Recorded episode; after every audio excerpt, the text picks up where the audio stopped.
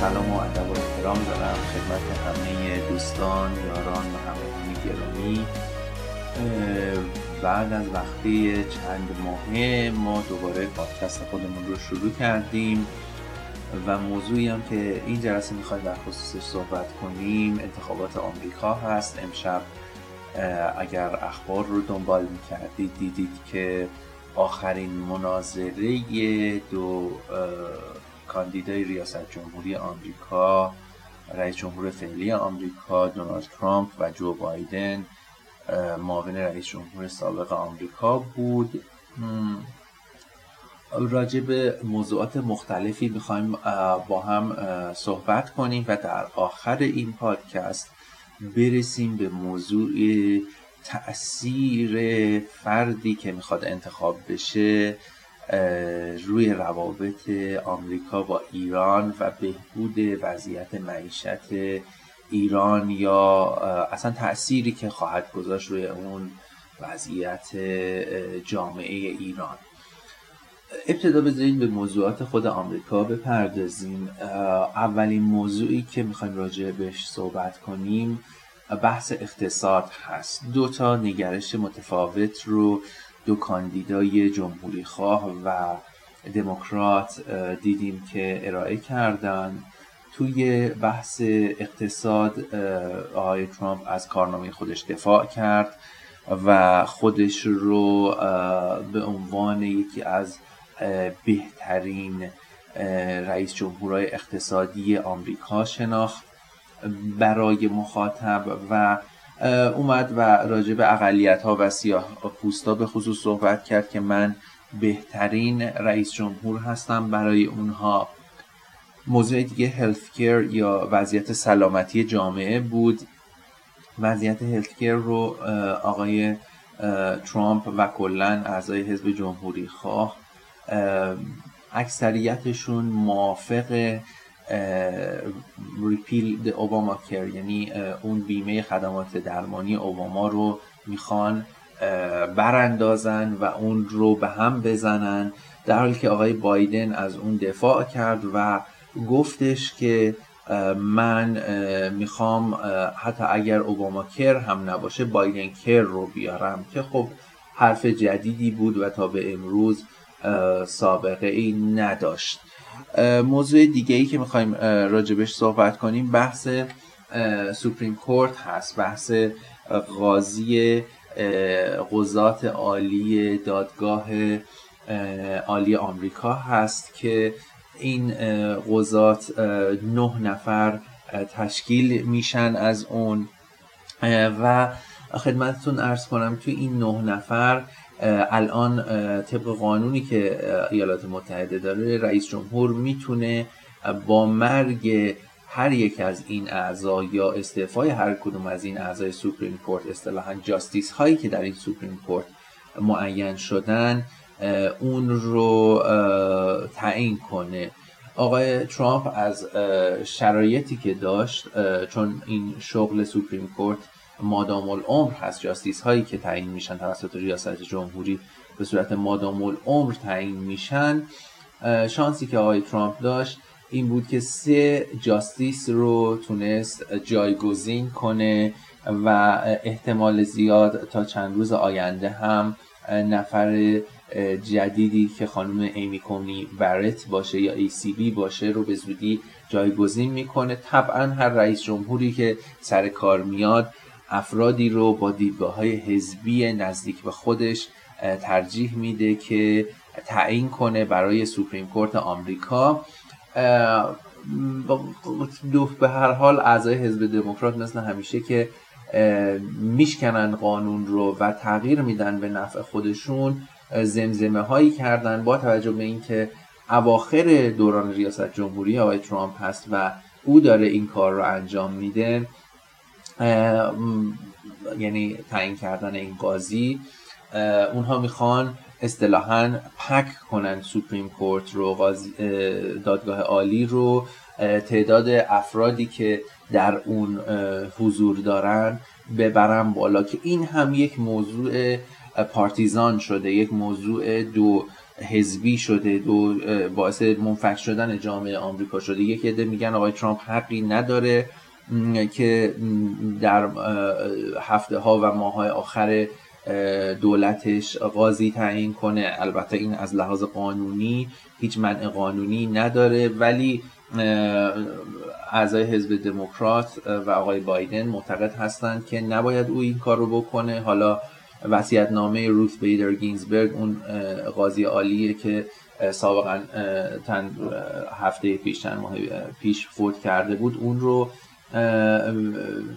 به قولی شاهد می‌گیرن که می‌خواست او رئیس جمهور بعد از آقای ترامپ بیاد و او رو جای جانشین او رو تعیین کنه.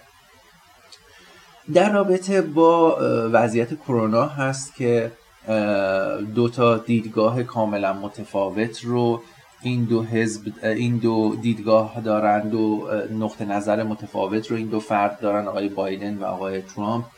آقای ترامپ مدعیه که من خوب عمل کردم توی مقابله با فاجعه کرونا و آقای بایدن اصرار داره که او ضعیف عمل کرده. آقای ترامپ دیدیم که مثالی آورد از صحبت های آقای بایدن که در رابطه با سفر به چین و ممنوعیت سفر چینی که آقای ترامپ گذاشته بود و اشاره کرد اون موقع شما این حرف های من رو نجات پرستی خوندی ولی الان داری میگی باید من تندتر می‌رفتم که این به نوعی این دابل استاندارد یا استاندارد دوگانه آقای خدمتتون ارز کنم که بایدن رو می‌خواست نشون بده.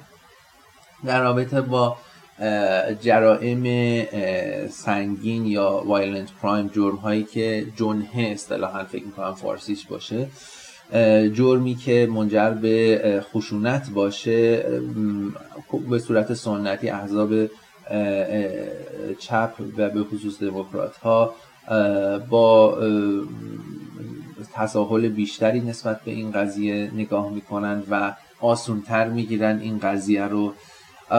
در حالی که خود آقای ترامپ بارها در همین قضیه Black Lives Matter و اینها فکر می‌کنم بیشتر از چند ده بار توییت کرده بود law and order یا نظم و قانون و خواستار بازگشت نظم و قانون به جامعه و گروه های نظامی از جمله پلیس شده بود. در رابطه با قوانین حمل اسلحه این رو فکر می‌کنم به صورت کاملا بدونید که به صورت سنتی ریپابلیکن ها یا جمهوری خواه ها طرفدار آزادی حمل اسلحه هستند و دموکرات ها مخالف این موضوع هستند. طبعا ما دیدگاه دموکرات ها رو بارها و بارها تو رسانه های مختلف شنیدیم که اونها ادعا می‌کنند که گام پالیسی یا سیاست اسلحه اونها در قبال آزادی های اسلحه این هست که با رواج اون باعث خشونت بیشتر میشه باعث دسترسی راحتتر مردم به سلاح میشه. در حالی که ریپابلیکن ها این شاید برای شما جدید باشه که نشنیده باشید اگر رسانه های آمریکایی رو دنبال نمی کنید رسانه های دست راستی آمریکا رو دنبال نمی کنید میگن که عموما افراد که پیرو مشی قانونی هستند از این اتهامات به دور هستند و شما ببینید چند درصد violent crime یا جرایم با خشونت اسلحه مربوط به اسلحه های ثبت شده و قانونی هست و اینها حق افراد شهروندان آمریکایی طبق Second Amendment آمریکا یا متمم دوم قانون اساسی آمریکاست که اینها این حق رو دارند که این اسلحه رو داشته باشن حملش استفادهش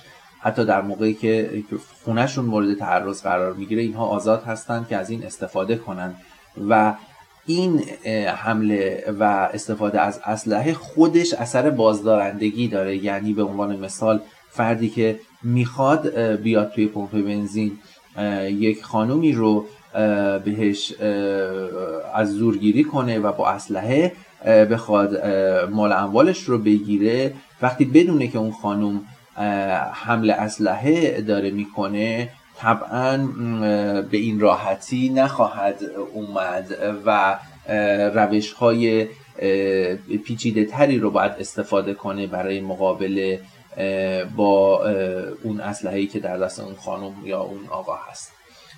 در رابطه با immigration یک اشتباه شاید بشه گفت عامیانه همه ما می‌کنیم که به خاطر اینکه توی رسانه های mainstream آمریکا عنوان میشه و عموما اینها چون یه ذره گرایش چپ دارن به ما عنوان شده که دونالد ترامپ مخالف immigration هست.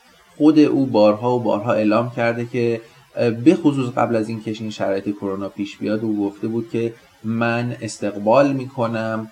از حضور لیگال ایمیگرنت ها یعنی مهاجرین قانونی و مقابله من تمام انرژی من صرف مقابله با مهاجران غیر قانونی هست. کسانی که صف رو می‌برن کسانی که کاروانهایی درست می‌کنن از جنوب آمریکا از آمریکای لاتین جمع می‌کنن از کشورهای خیلی فقیر. میان و مدعی هستن که حق ما هست که شما به ما پناهندگی بدین. شما می‌تونید این وضعیت رو با وضعیت یه فرد ایرانی دانشجویی که حالا توی آمریکا هست و می‌خواد پناهندگی می‌خواد اقامت گرین کارت بگیره توی آمریکا یا فردی که اقدام کرده برای درخواست گرین کارت داده مدت های طولانی شاید دهه های این داستان طول بکشه توی هندوستان توی چین. اینها گاهی چند دهه طول می‌کشه این پروسه دریافت گرین کارت. و اصلا موضوع ساده ای نیست. و همین ایران خودمون هم الان حدود ده سال هست به طور میانگین چیزی که من می‌دونم. موارد دیگه ای که بررسی شد اکانومیک اینکوالیتی یا نابرابری اقتصادی هست که خیلی نمی‌خوام راجبش صحبت کنم. بعدی climate change یا تغییرات اقلیمی هست. آقای ترامپ تمرکزش رو بر آلودگی گذاشته بود و میگفتش که من به هوای پاک آب پاک ایمان دارم و الان ما همه جای آمریکا هوای پاک و آب پاک داریم و طبق document ی که نشون می‌داد میگفتش که ما الان با وجود اینکه از پاریس اکورد یا اون پیمان معاهده اقلیمی پاریس اومدیم بیرون باز هم هوای CO2 بسیار کمتری نسبت به چین اتحادیه اروپا نسخه می‌کنم و سایر کشورها تولید کردیم که البته این از لحاظ آماری درست هست. ولی خب آقای بایدن میگفتش که من به معاهده پاریس برمیگردم. در نهایت راجع موضوع abortion که در حقیقت ترکیبش هست با اون Supreme Court طبعا جمهوری خواهان مخالف abortion یا سقط جنین هستند و دموکرات ها و لیبرال ها و در چپ آمریکا می‌خواد این آزادی رو به خانم ها بده. جناح conservative یا محافظه کار آمریکا معتقد هستند که این ابورشن در حقیقت کشتن یک روح فرزند هست در حالی که جناح لیبرال آمریکا این رو حق خانوم ها می‌دونه که چون بدن اونها هست اینها این حق رو دارند. راجع به خدمتتون ارز کنم که ارتباط این ابورشن و سوپریم کورت هم یه نکته آخری می‌خوام ارز کنم خدمتتون و بریم به سراغ بحث ایران. قاضی جدیدی که آقای ترامپ به سوپریم کورت میفرسته یعنی خانم ایمی کونی می‌تونه کل این موازنه رو تغییر بده توی بحثی مثل ابورشن مثل سفت جنین و همون بحث اوباما کیر پس این سوپریم کورت موضوع خیلی مهمی هست برای دو کاندیدا و اون قضیه پک کردنش از سوی لیبرال هایی که می‌خواد عنوان شه. اما در خصوص ایران به عنوان آخرین آیتمی که می‌خوام تو این بحثمون تو این جلسه بهش بپردازیم دوستان خوب ایران و تاثیر اون بر اینکه حالا آقای بایدن بیاد یا آقای ترامپ بیاد.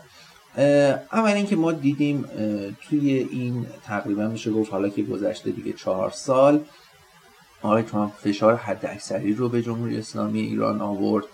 و کاملا باعث شد که اون زیر های اقتصادی تحت فشار قرار بگیره. به شدت از لحاظ منابع مالی دست ایران از خیلی لحاظ تو نامون اثر مستقیمی داشت روی زندگی مردم. مردم به نوعی مشکلات جدی روبرو شدند در بعد اقتصادی در بعد مسکن در بعد تأمین زندگیشون بی ارزش شدن پول ملیشون. البته ترکیب سوء مدیریت هم با اینها بود. ولی به طور مجموع ما می‌بینیم که کل روند دیدگاه آقای ترامپ به این صورت بود و سیاست های او باعث شد که یک همچین وضعیتی به وجود بیاد. در نهایت آقای بایدن رو ما داریم که به ظاهر اومده گفته من می‌خوام به JCPOA یا همون برجام خودمون برگردم. به ظاهر خیلی دست دوستی داره به ایران دراز می‌کنه. اما من می‌خوام به شما این ارز کنم که امید واهی نسبت به آقای بایدن مردم ما نداشته باشن. فکر نکنید که آقای بایدن بیاد. همه چی زیر و زبر میشه. همه چی دگرگون میشه. فردای اون روزی که اومده به برجام برمیگرده. اولی که سازوکارش به این راحتی نیست. به این راحتی اون نمی‌تونه به وارد دوباره وارد برجام بشه. دوم اینکه ایران به این راحتی قبول نخواهد کرد. و به نوعی هم شاید حق داره چون بگه که مگه من بازیچه شما هستم که یک رئیس جمهور میاد از این برجام خارج میشه یک رئیس جمهور دیگه میاد دوباره می‌خواد وارد بشه. چه تضمینی هست رئیس جمهور بعدی؟ دوباره از این خارج نشه و اینجور ما رو تحت تاثیر قرار نده. و بعید می‌دونم این پروسه به این راحتی باشه. و در نهایت اون کانگرس آمریکا و ترکیبی از مجلس نمایندگان و سنای آمریکا به این راحتی زیر بار یک همچین داستانی نخواهند رفت که دولت آقای بایدن بیاد و بخواد او به برجام برگرده.